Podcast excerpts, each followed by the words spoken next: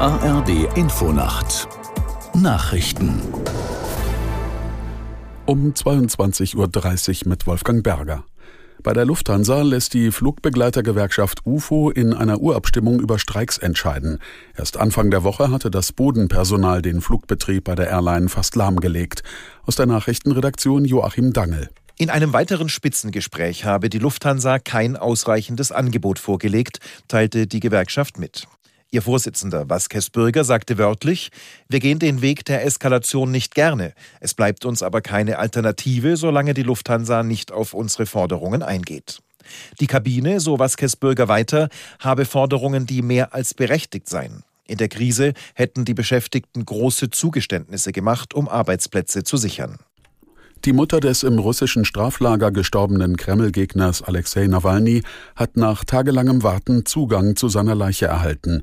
Ludmila Nawalnaja sagte in einem Video, sie habe den Körper ihres Sohnes in der Leichenhalle sehen können. Die Leiche sei ihr aber nicht ausgehändigt worden. Die Mutter warf den russischen Behörden vor, sie wollten ihren Sohn heimlich bestatten. Nawalny war am Freitag vergangener Woche in einem Straflager im Norden Russlands gestorben. Die Todesursache ist weiter unklar. Die neue europäische Anti-Geldwäschebehörde wird in Frankfurt am Main angesiedelt. Das haben die 27 EU-Staaten am Abend zusammen mit dem Europaparlament entschieden. Andreas Meyer-Feist berichtet aus Brüssel über die Abstimmung. Zuletzt war es ein kurzer, heftiger Kampf. Drei Städte waren noch im Rennen, und zwar Frankfurt, Paris und Madrid. Zuletzt konnte sich Frankfurt durchsetzen mit Rückendeckung aus dem Europäischen Rat und aus der EU-Kommission. Im Europaparlament gab es viele, die lieber Paris oder Madrid gesehen hätten, aber am Ende zählten dann auch die sachlichen Vorteile. Frankfurt ist schon jetzt ein starker Finanzstandort.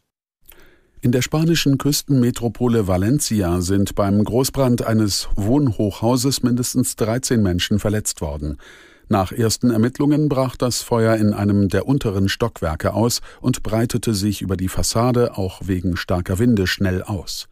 Das erst wenige Jahre alte Gebäude mit 138 Wohnungen auf 15 Stockwerken stand in kürzester Zeit komplett in Flammen und glich zeitweise einer riesigen Fackel.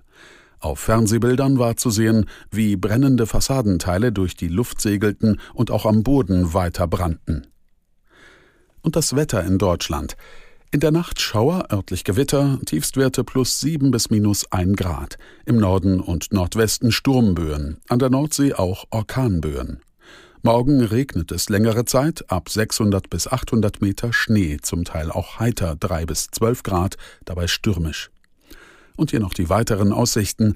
Am Sonnabend im Osten und Südosten freundlich, sonst Schauer bei 5 bis 12 Grad. Das waren die Nachrichten.